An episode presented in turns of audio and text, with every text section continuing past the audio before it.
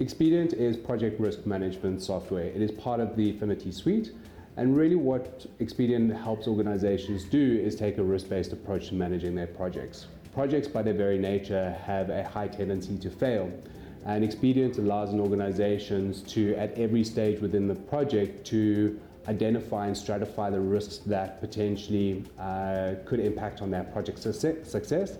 The second thing is that it allows you to uh, create different roles within the particular project. So somebody who's accountable for delivering on this set on that particular step, and somebody who's responsible for signing off on that particular step.